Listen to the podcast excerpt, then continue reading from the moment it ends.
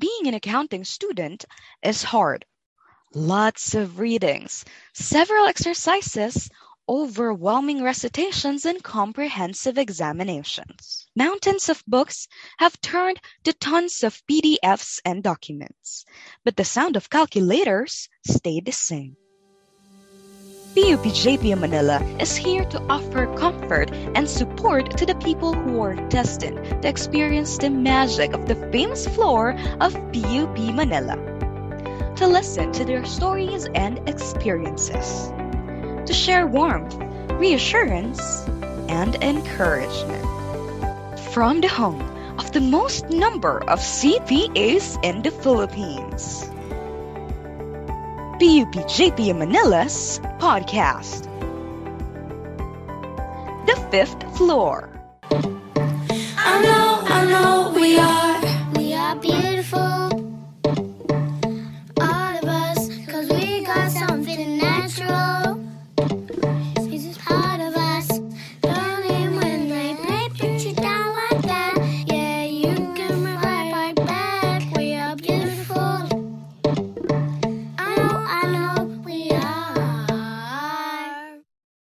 Nakikinig, nagsasalita at higit sa lahat, balanse lamang. Ngunit paalala, hindi lahat ng balanse tama. Ako, si Lynette. At ako naman si Dustin. Nandito ang fifth floor para tumulong i-double rule ang inyong kasagutan. Asset mo? Asset ko. Palaguin natin yan. Ayan, partner. So, from previous episode, no, napakadami na nating naidaldal tungkol sa pagmamahalan. At this time, dadaldal naman tayo tungkol sa mga kababaihan. No? So, kumusta ka naman, partner, ngayong Women's Month? Okay naman, Women's Month na Women's Month indeed. Actually, ang dami ko nang nakikitang mga, you know, mga posters, mga events towards Women's Month. So, syempre, ang podcast din natin for today, for this episode, towards Women's Month as well. Ano ba ang title ng ating podcast for today, Lynette? Yan. So, I think the title is Women Worth the Wonder. The Virgins, the Mothers, and those in power. So, hindi lang daw si Maria Clara ang babae. Pero yun, no, partner, ah, mapag-usapan din lang natin yung pinatugtog bago tayo sumabak ngayon, no? Ah, yung kantang Beautiful, no? Grabe, na talaga nakaka-capture niya yung experience ng isang babae na nagiging insecure kami, no? Kasi ang daming dinidikta sa amin ng mga society, no, ng mga tao sa paligid and all that. Pero really, what makes a Wonder Woman, no? Tignan din natin, no? I think I saw a few interesting quotes, no, from the movie Mo- Wonder Woman that I Ano yun? think Ano yun? pwede Ano mo? i-relate today, no? So, dito nasabi kasi na it's a conversation between kay Wonder Woman sa kay Steve na. Para it's about a watch, no? Kasi sinasabi ng watch na yung oras, kung ano dapat yung gagawin niya, ganun. Tapos tinanong siya ni Wonder Woman, parang, inaya, parang sabi niya, you let this little thing tell you what to do. Yung Mm. mga napakaliit na bagay, eh, hayaan mong diktahan ka kung ano ba yung gagawin mo. Oo nga, no? So parang sinasabi ni Steve na yung watch na yun, parang yun nagsasabi sa kanya kung anong dapat gawin. Pero sabi ni Wonder Woman na parang, bakit nga ba? Why, Hmm. why is it that these, these little things, these little words, these little actions are the ones that tell women or anyone what to do? Totoo ba yun? Oo. Na-experience mo na ba yun, Lynette? Na parang, as a, as a woman, have you experienced na naman. dinidiktahan ka lagi? Oh, I I really had that. No? Sabi din kasi doon sa conversation na yun ni, ni Wonder Woman sa ni Steve, no? My father gave it to me, no? That's re- reflecting upon that, no? Nakita ko din yung pagpapasa ng patriarchy to, towards no generation from generation. Pero ayun, naranasan ko naman na na maano, madiktahan talaga. Mm-mm. And another quote I saw from Wonder Woman is I am the man who can, no? Which is very very relevant for me, I think. Kasi there's really a lot of women lately no na they're trying to do the role of the man, no? Mm-mm. They're the pants in the relationship, no sila na yung breadwinner ng relationships. And I think uh, those are just a few quotes no na ma- maiko-connect natin sa isa sa mga uh, ay sa ating mga mapag-uusapan for Yes, today's yes. episode. So ayan, let's move. Isa sa mga question dito ano, no, narinig ko sa kabilang kosa. Ayan. so partner, ano masasabi mo daw about sa virginity as a social construct? So preserving ba siya o damaging sa tingin mo? Honestly, um, yung virginity, you know, it's it's a different topic when you talk about it socially and when you talk about it in the context of religion, ano. But you know, on in a personal perspective, itong uh, virginity, I think it's something to you know, I grew up in a religious family. So I I believe what my family believe. So I think virginity it's a it's a something to preserve. Although some may disagree, some may agree. But I think ayun nga, it's something to preserve for the right person. It's something that it's so special. Yun nga yung sinasabi sa religion eh. It's something so special na dapat sa tamang tao mo lang ibibigay. Doon mo lang sa tamang pagkakataon, sa tamang oras lamang sa'yo ba, Lynette? Is, is it, do you have the same perspective that as, as I do? In a different way ka ba nakita mo tong virginity na ito? It, it said here it's a social construct, no? So, uh, basing from that context pa lang or that statement, no, I take it as something about humanity in general. So, Mm-mm. you know, you know, sex, you know, you, all that um desire and all that, it's all human. And it's part of a human need. So for me, yeah, yeah. um, the value of a person no, or a woman no, in this context should not be measured if they are a virgin or not. Kasi what tangible value does it give a woman? Like, are- is a woman less human? Is she less pure? Is she less of a woman? No, Th- th- does it make her less in any way if she lost her virginity to anyone? Yung timing ba ng pagkawala niya is parang of the essence ba? So, parang kung nawala ba siya before marriage, doon ka lang madedegrade. Tapos after marriage ba, okay lang, ganon. So, what's the point of it being, ano, being such a big deal Mm-mm. and giving it such a timeline, 'di ba? For me, I'm not exactly after that. It's not such a big deal for me, no, yung virginity. Kasi scientifically din, no, uh, yung measure na sinasabi nila ng virginity, yeah, yeah, yeah. it could be lost not just through intercourse, no. Pwede Mm. siyang through riding a bike or from strenuous activities and all that. So I don't think it's that big of a deal. Pero ayun nga, um, it depends din syempre sa belief, no? So in the social context, we really uh, take into consideration the ideologies both from the church, from the state, no? From Mm. everything else in between that. Ayan, ano masasabi mo? you know, yeah, I, I agree, I definitely agree with you. No, yung virginity as a social construct, parang there are really so many takes to it. But you know what? Uh, may tanong ako. What if itong uh, virginity na to, 'di ba social construct lang siya. So it's very subjective. What if yung mga women who never really wanted na mawala itong virginity na to sexually. What if they didn't really want it to happen pero nangyari siya? do they deserve to be degraded or do they des- do they deserve na to be looked down upon just because of this unfortunate event na you probably know what I'm talking about ano so Yeah. what do you think of what do you think of that Yun, uh, same goes with my answer earlier, no? It's not that big of a deal, regardless of the context, no? Kasi nga, it does not tangibly make a woman less. Mm. Nor, kahit naman sabihin natin, figuratively, does not make a woman less of a person if they lost their virginity at any time of their life. Kasi it's part of life, di ba? Di ba? Ano bang nagagawa ng experience sa atin in general, di ba?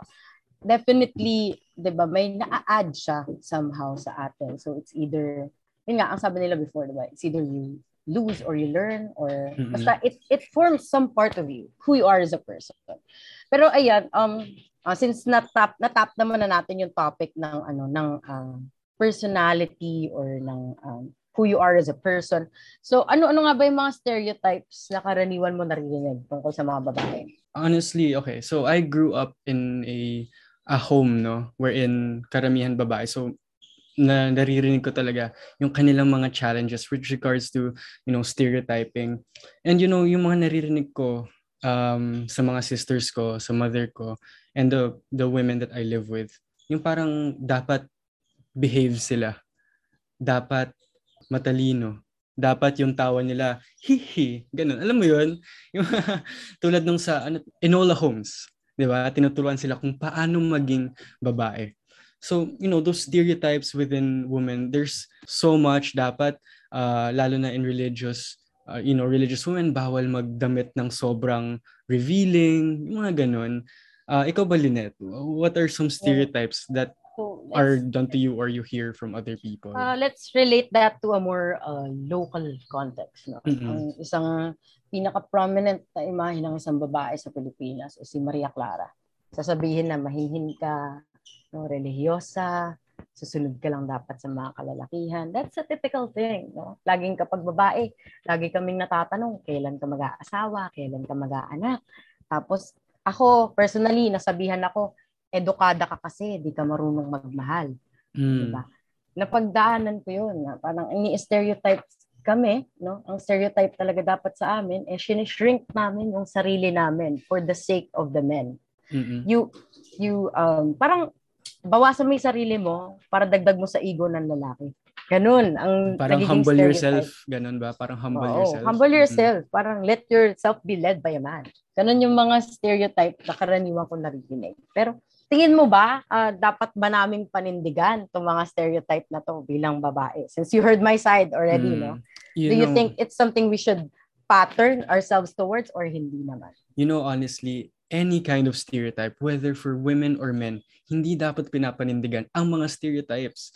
Kasi um, stereotypes, at the end of the day, it's just stereotypes. It does not define who a person is. And especially for women, you know, the stereotypes for women, it's very, very degrading at times. And I don't think yung mga women ito, they are stronger than most men think. They are stronger than what most women even think you know i've seen i've heard women say that women are weak and men are stronger coming from women na yun ah. And i don't think that's true we've experienced it we've seen our how our some of our mothers work hard for us we've seen uh, leaders of corporations we've seen leaders of government na hindi naman talaga sila may hina 'di ba sobrang lakas ng mga women at to the point na parang magkatapatan na lang talaga ang men and women. Hindi naman talaga sila below men. Hindi ba, Lynette? Tama ba yun? Oh, indeed, no? Hindi talaga. Mm. Kasi, um, let's, let me give you something in literature written before na it really was after empowering women. No? Have you heard yung liham ni Jose Rizal sa mga kababaihan ng Malolos? Ay, hindi, hindi. Kiwento mo sa akin. Ah, sige. Let me give you a little context. No? Sinulat ni Jose Rizal yung letter na yon sa mga kababaihan ng Malolos kasi pagpupugay niya yon sa initiative ng mga babae sa Malolos na magpatayo ng eskwelahan para maturuan sila ng wikang Kastila. So parang sabi ni Jose Rizal doon, yung yung gutom nila no para sa karunungan ayun dapat yung kanilang pinopursue bilang kababaihan. Kasi kinompare ni Jose Rizal dito yung ano, yung mga babae ng Malolos sa Spartan woman. Ayan. Kasi yung mga Spartan woman, mga edukada sila. Tapos, a Spartan woman was valued back then kasi sila lang yung only human being or living thing na kayang mag-birth ng real men. Saka yung mga ipapadala sa battle and all that. So, in itself, a Spartan woman knows their worth. Alam nila na ano, you know, their education, their fitness, their ability to birth a child, you know, that's their worth, that's their value, no.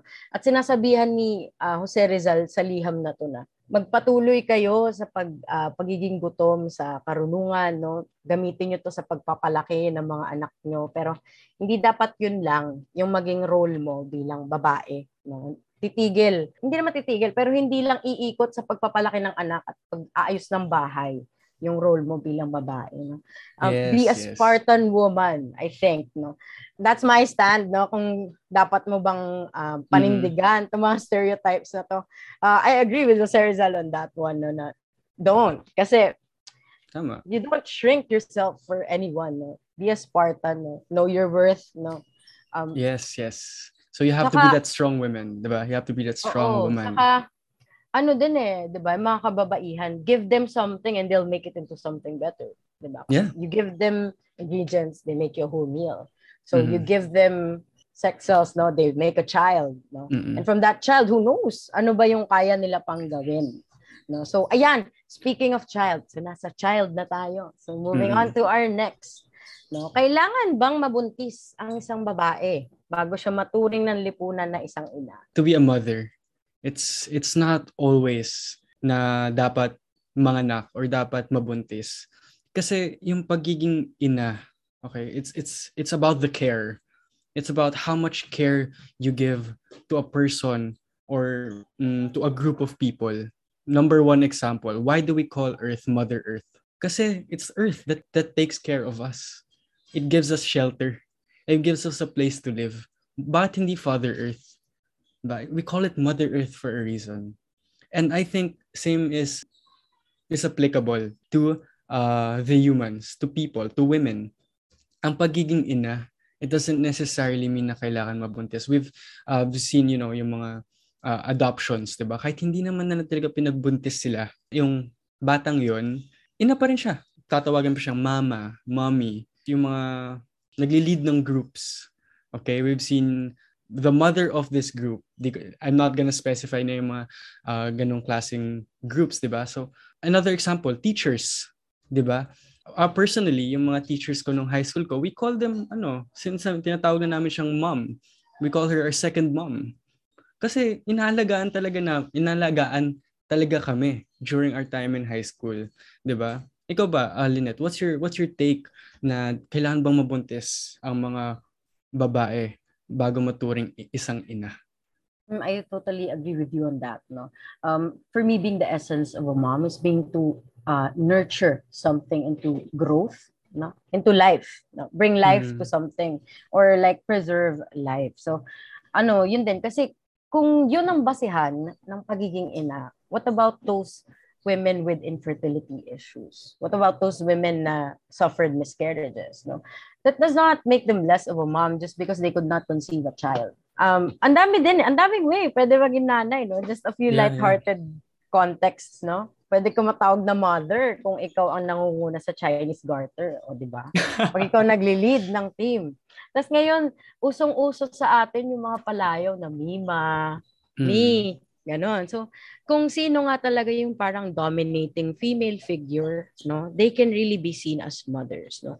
Hindi mo kailangang mag-conceive or manganak or any biological way to have a child, no, para lang maturing ka na isang nanay. So, yeah, and I have a controversial question before you move on. Okay, okay. sure. Pwede ba maging isang ina ang lalaki?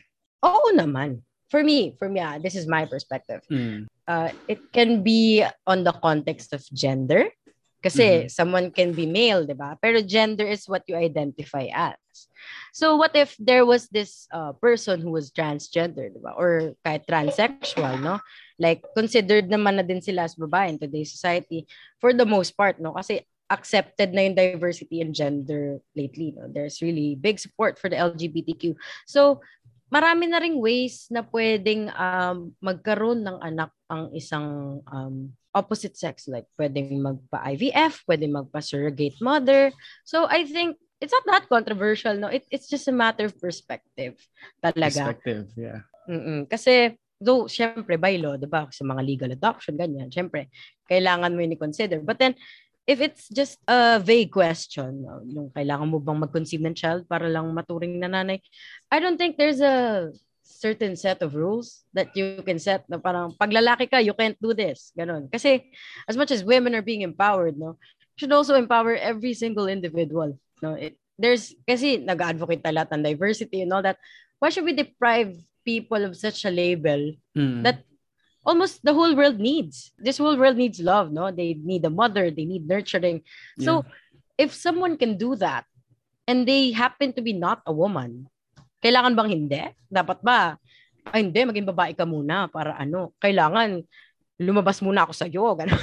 Yeah, bago yeah, ka yeah. maging ano, bago ka maging nanay, o, 'di ba? So I think that's my answer to your question. So we've seen ano din no, yung mga single dads 'di ba, raising their children, oh. 'di ba? Parang minsan sasabihin ng anak nila, "Dad, parang ikaw na rin yung naging ina ko." 'Di ba? Oh, o, yung o kaya pag mga, mm, pag single mom din, sasabihin nila mm-hmm. oh, vice versa, 'di ba? So parang I think it's not really impossible na ang lalaki yeah. ay maging isang ina sa isang anak. Hindi Ayun. siya yung yun, hindi determining factor, no, yung pagkakabuntis. Mm. Kasi, kasi it's really a circumstantial type of context. Kaya depende rin, no? Ex- Yeah. Another example din sa sinabi mo, 'di ba, sa mga single mom, mga working mom, no? Working Yung moms, sila yeah. yung nagsistand na they wear the pants in the relationship, 'di ba? Yeah, Sila yung breadwinner. na, Oo, yung Yeah. ako na yung bahala sa tuition ng mga bata. O, 'di ba? May mga ganong nanay. Tapos yung mga yung mga stay home dads naman yung ano nag-aalaga, 'di ba? Oo, 'di ba? I I think we're we're done with the generation that assigns roles like that to Mm. genders or to specific people, no? Eh, it's it's a new thing. Pero ayan, um di pa rin naman natin makaikakaila, no, na meron pa rin nag exist na double standards or like yung mga may mga tao pa din na hindi nakaka-move on, no? Sa generation kasi natin para okay lang. Hindi Mm. gender role ang pagluluto, ang paglalak papalaki ng bata, ang paglilinis ng bahay, 'di ba? For us, normal na 'yon. Parang it's it's someone I it's something that should be done by everyone. Pero ayan, syempre meron pa ding resistance no sa mga pagbabagay. So, uh, talking about since touch naman natin no yung mga working mom, mga yeah, mga corporate people, 'di ba? So, Hmm. pag pag nakikita mo yung mga working mom, 'di ba? Papasok sa isip mo yung mga katagayon, mga lagi nasasabi ng mga babae ngayon. Girl boss. Ayan. Yes, yun. Girl So- boss. So, As a woman, how do you if you become a mother, how do you think you would be able to balance motherhood if you're also a career woman? meron kasi talagang mga ano eh, babae na they really find purpose in raising a child. Like I personally Hmm. met people na who want to get married after college, they want to form a family. No, tas meron din naman akong mga kilala na hindi very family oriented, yung gusto lang talaga nila yung kapitalismo ang bubuhay, gano'n.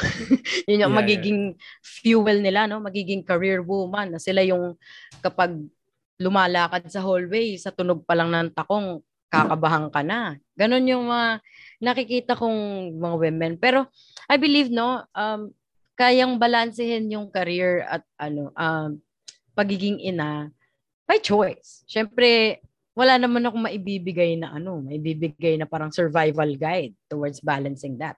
Parang it's it's only a matter of where you find meaning, no, where you find fulfillment in life, no. If you can do both, edi 'di ba? Kung meaningful 'yun sa iyo, tingin mo doon nagpo-progress ang buhay mo, eh one way or another, no.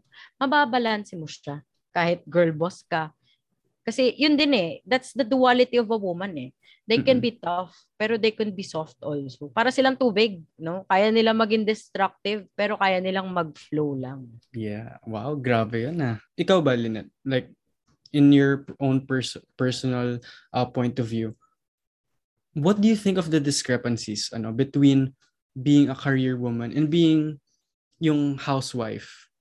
What, what, what do you think? Kasi di ba there are a lot of people say na, ah, housewife ka lang. Or in the context of career woman, wow, career woman. What do you think of that? And do you think we should break that kind of uh, mindset? Oo eh. Kasi, yun nga, di ba parang sabi ko, there's really genuinely people finding meaning in being a housewife. There's really Mm. people genuinely finding meaning in being the girl boss. So, why would you shame someone for a path they want to take? Just Mm-mm. because society told you to do that? Di ba? Kasi, oo. Ngayon nga, di ba, sinabi ko kanina na yung mga stereotype, eh, yun nga, kailan ko mag-aanak, kailan ko mag-aasawa, ganyan. So, I think, ano na, it shouldn't be continued. Parang, ano bang tawag doon? Nabasa ko yun eh, sa mga social media. Break the generational curse. Yeah, Yun yun. as the generation being so exposed to diversity, so so much um alam mo, uh, how do I describe that? Woke, ayun, woke tayo na generation eh. Like, alam na natin ano yung mga naging mali ng last generations. Tapos kung ano na yung mga, paano ba naka-affect yun sa atin ngayon. Ayun, parang I think we should really be the ones to break those constructs then na a woman should do this, a woman should do that. No, kung open ka naman for diversity, why won't you apply it then, no? Sa women na nakaka ano mo, nakaka interact with mo. Yeah, and you know, we can really see kahit in the workplace, 'di ba? Sobrang dami ng uh, mga women who are actually taking lead Uh, we could see women in the managerial positions. We could see women in, uh, you know, a CEO, CFO, and ano, our, our generation it's very nice to see. Now, it's women naman na nagtitake ng lead in these kind, at least in the corporation, ano, we can see na they're allowing now the women to take lead. And you know, as we move on no, to women taking lead, ano nga ba ang mga kinakaharap ng mga women in lead or women in power sa panahon ngayon, Lynette? Mm, very interesting, no? Um, let me just say, no, yung mga sinasabi mo, it's nice to see women being in the workplace, no?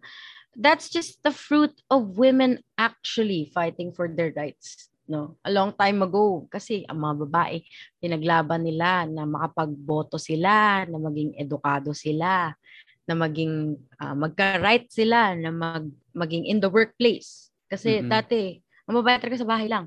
So ayun, ang kinakaharap ng ating mga women in power sa panahon ngayon, I believe, not much has changed. No? Kahit sabihin natin coming into fruition na yung mga ano, coming into fruition na yung mga revolution before for feminism and all that. Not really much has changed kasi the resistance still stays there. Kasi mm-hmm. yung mga resistance sa movement, 'di ba? For example, sa ano, Sige, I'll give you an example sa industry. Napapansin mo ba wala masyadong engineer na babae? Mm-hmm. Yeah. 'Di ba? Bihira siya. Kasi sa engineer, um, sabi sa akin ng mga kaibigan ko, there's really a bias in the field na talagang mas mahirap kumuha ng kliyente kapag babae ka daw na engineer. Mm. Oo, ganoon din sa ano, sa med field. There's really a lot of striving female doctors kasi yun nga, men are really valued depending on the skill they have, 'di ba? Pag lalaki ka, you have to be able to produce or to provide. So parang alam mo yun, ang pundasyon sa lalaki is skills talaga. So, parang ang tinitingnan lang na skills sa mga babae, ay, kailangan domesticated ka, magaling ka magluto, magaling kang ganyan. So, hindi ka para sa opisina. Ganon. Yun, kaya isa yun sa mga kinakaharap ng mga babae ngayon talaga in power madalas yung power play, no, yung patriarchal mm. nature, ayan, isa yun sa kinakaharap ng mga babae na you can't lead kasi babae ka. Ganun. Parang it's taken as a discriminatory remark no sa ating mga kababaihan ngayon in power. What more pa dun sa mga mababa lang, sa mga pamamahay. Laging ano, in the eyes of the law actually, taken ang babae as inferior to a man. Kaya pansin mo, meron lang violence against women pero walang violence against men na law. Mm, Kasi yeah. they're really taken inferior to men.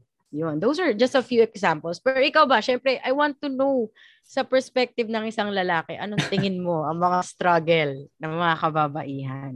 You know, I can't say a lot, honestly. I'm gonna be honest. I can't say a lot kasi I'm not in the stand of someone who can experience, uh, you know, in your question.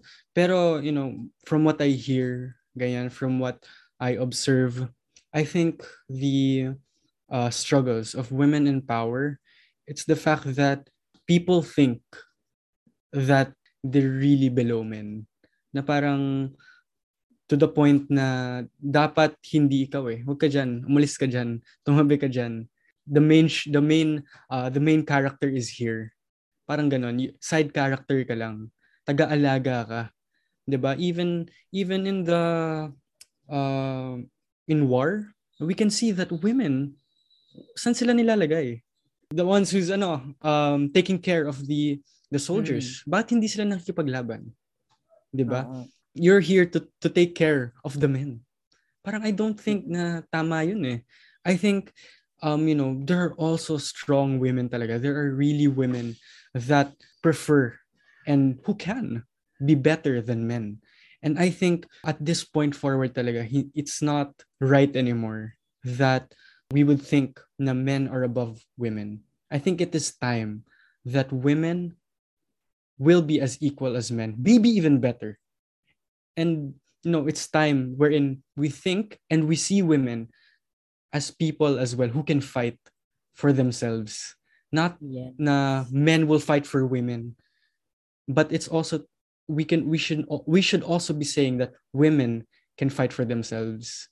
Pero di naman natin din makakailan no. It's a very very very long process. Kasi, sipin mo, there's really a lot of ideologies, di ba? Yung patriarchy, yung domestication ng women, all those Mm. ideologies na na set by time, no? Talagang pinanday na ng panahon na tinuktok na sa lahat ng surface na women are supposed to be like this, like that. Pero, ayun nga, yung sinabi ko nga kanina, no, break the generational curse. I think it's time we do that as youth, no, or the new generation. Tsaka, ayun, again, babalik tayo, no, sa sinabi ni Jose Rizal na be like a Spartan woman, know your worth.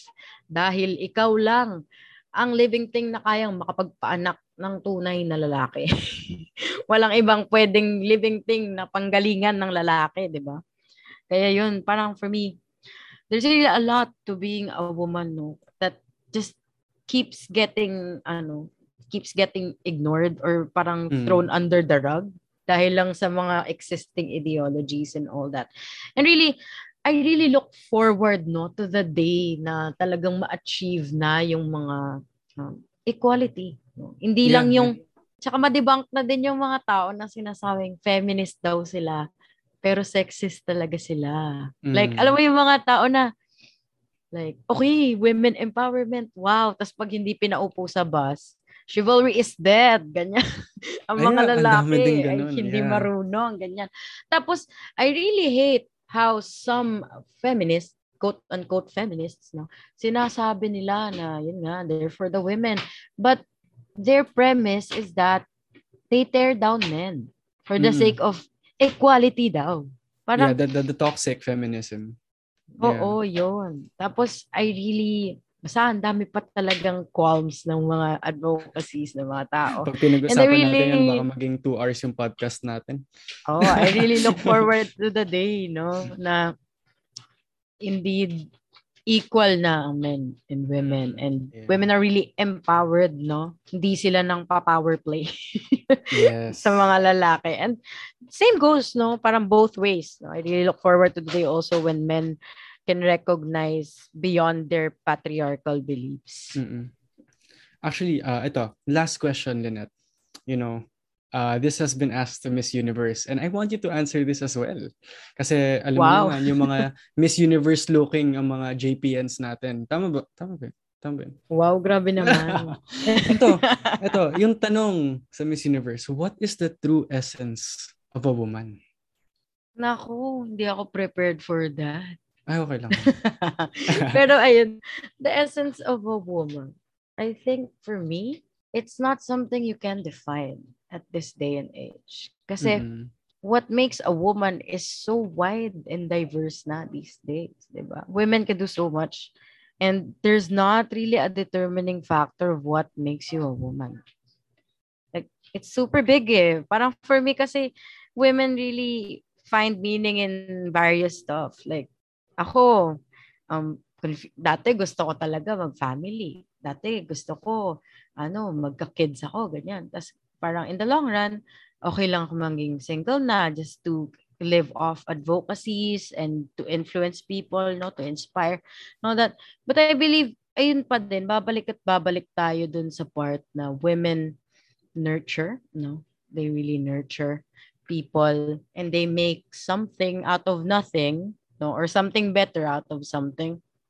And ano, um, the essence of a woman is practically everything that she can do. A woman is practically unstoppable. So, ah, wala. Parang kasi sa akin, ano eh, ayoko i-encapsulate lang lahat ng kayang gawin ng babae or gawin siyang determining factor. So, I believe the essence of a woman is something that cannot be encapsulated Wow. just yet. Ayan. So, ang dami natin na pag-usapan uh, this episode, ano? Very, I think uh, we've talked about, you know, what, what we've talked about today, it's very relevant and parang kahit ako, ang dami kong natutunan sa iyo, Lynette, di ba? Um, thank you very much for your insights, ano? As a, as a man, I think um, ang dami kong uh, insights din nalaman from a woman with with these questions ano that we've asked ourselves And ayun, uh, I've learned no that ang dami nga talaga na women that are uh, being degraded. And you know it should be stopped talaga eh. Hindi na talaga dapat mangyari yun at this day and age eh. so um you know you know especially yung mga women in uh, power di ba dapat we should really allow them na. We should really let the women lead when if they want to if they can di ba and ikaw Paulina, what's what's your ano what's your takes from our episode for today Uh, for me, our there's really wonder in women, no? But we're a long way to go Mm. from recognizing all that wonder. Kasi, yun nga, marami ideologies, marami pang pinagdadaanan. And yes, there's a lot of people supporting the cause to be equal ang men and women. Pero yun nga, meron pa rin gray areas and all that. So, yun, my takes are that parang, di ba, it, it's a, it's still in process, but it's a good thing, no, that it's progressing. Kasi all these years, women really fought hard for their rights, for their everything in general talaga. A woman is constantly struggling and just clawing her way through the world from those standards, from all those stereotypes. No, it, it takes a lot to be a woman, and let me end that. No, um, I- let me just say na, ano, very relevant talaga sa akin yung quote this, ano, this Women's Month na babae ka, hindi babae lang. Mm-mm. So totoo talaga, hindi lang basta-basta ang mga babae. O, di ba? Let me just repeat that, no? Hindi tayo babae lang, no? Sa mga, sa mga girls out there, babae tayo. Yes. And wala ring panukat sa halaga ng kababaihan, hindi virginity, hindi ang pagiging nanay o ang pagkakaroon ng kapangyarihan sa pwesto. Kaya nararapat lamang talaga na no, ituring natin ang lahat ng babae na pantay-pantay. Once again, ako si Dustin. At ako naman, si Lynette, Nandito ang fifth floor upang ipaalala, kababaihang lumalaban. karapat dapat lang ipaglaban. Right. So para maging updated sa iba pa naming post, huwag kalimutang i-like, i-follow ang ating social media accounts, PUPJPM Manila on Facebook, at PUPJPM Manila on Instagram, and at PUP underscore JPM Manila on Twitter. So At para sa mga gustong magbahagi ng kanilang mga kasagutan para sa susunod na podcast tanungan, give us your best answer for a chance to have your answered featured and win exciting prizes. Yes, guys, stay tuned sa aming mga social media postings, no? At Baka kayo na ang sunod na mapremyuhan sa inyong mga podcast tanungan answers. So, see you guys on our next episode. See you again, JPNs. Bye-bye.